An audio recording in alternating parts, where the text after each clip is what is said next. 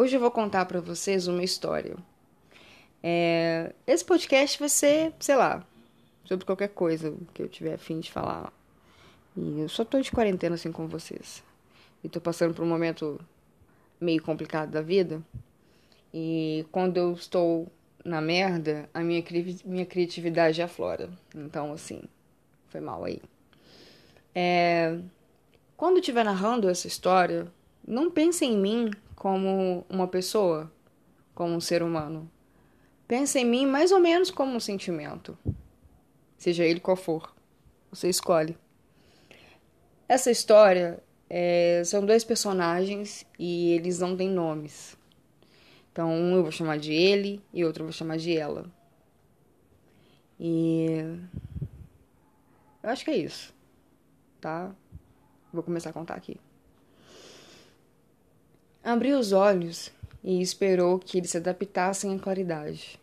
Olhou para o teto e suspirou e os fechou novamente. A vontade de sair da cama era o total de zero, mas a vida já havia começado e não ia esperar que ele encontrasse meio suas roupas no chão a vontade de encarar o mundo lá fora. Ele se levanta, ainda meio dormindo, vai até o banheiro, passa direto pelo pequeno espelho. Ele não quer se encarar. Liga o chuveiro e nem mesmo espera a água esquentar e já entra. Sua cabeça já começa a trabalhar com suas torturas diárias. Ele sente o peso dos pensamentos nos ombros e é atingido pela frustração. Pega o sabonete e passa pela sua pele como se o sabão fosse limpar não apenas a sujeira da sua pele, mas também a sujeira dentro de si. Saiu do banho e o telefone começou a tocar. Ele já sabia quem era. A essa hora da manhã só podia ser ela. Deixou que a secretária eletrônica fizesse o seu trabalho. Acendeu o primeiro cigarro do dia, olhou para o telefone reproduzindo a voz dela e escutou novamente tudo o que ela já tinha dito na noite anterior, com alguma diferença na última frase. Dizia ela entre soluços que ele sabia muito bem não ser verdadeiro. Eu sempre soube, a gente sempre soube que não daria certo. Não tinha como funcionar. Mas precisava ser agora o fim? Será que as impossibilidades não poderiam esperar um pouco mais? Era o que ela perguntava para ele. Ele até concorda com o que ela diz, mas não quer ter que lidar com isso agora. Vai empurrar até o final do dia. Mas é sempre assim. A gente se apaixona, tira os pés do chão, acha que ama a pessoa por completo, aceita as limitações do outro, ou até mesmo não consegue ver defeitos. E como a velocidade da paixão, a gente vai subindo como um balão de ar quente, com um espaço limitado apenas para duas pessoas. E aí, como se fosse do nada, começa a acabar a gasolina. O meio-dia começa. E aquele espaço para dois não é mais o suficiente.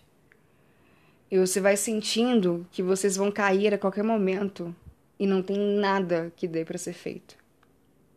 Por mais que vocês tentem, a queda é inevitável. E o jeito é cada um se proteger da melhor maneira possível para não se machucar demais. Só que não é do nada que a gasolina acaba. Quando o voo começou, ainda não era meio-dia. Os sinais estavam ali o tempo inteiro e você se negou a ver. Sempre tem um momento em que o amor deixa de ser amor. Algo se perde no caminho, mas sempre falamos disso no início. Sobre o primeiro beijo, sobre o primeiro toque, porém do fim ninguém fala. Ele percebeu que não tinha muito mais o que fazer. Não tinha outro jeito a não ser encarar a vida lá fora. Então ele sai de casa. Enquanto ele fica intercalando na boca uma ponta de luxtrack e a sua gaita, com as mãos sempre nos bolsos, ele chuta alguns pedregulhos no caminho. Se lembrou da última vez em que estiveram juntos.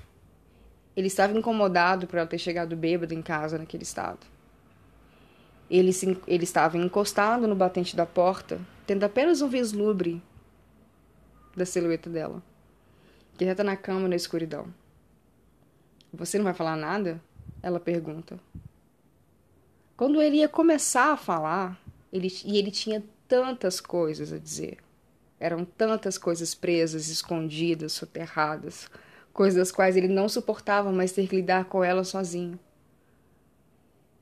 Foi aí que a versão insuportável bêbada dela recomeçou. Olha, eu não sei o que está acontecendo com você. O que está acontecendo com você aí dentro? Você é extremamente estranho há semanas. Ele se preparava novamente para começar a falar. Foi a conta de molhar os lábios que a porta do quarto foi aberta bruscamente. E hoje é só isso que eu vou falar, tá? Vou contar só essa parte. Obrigada.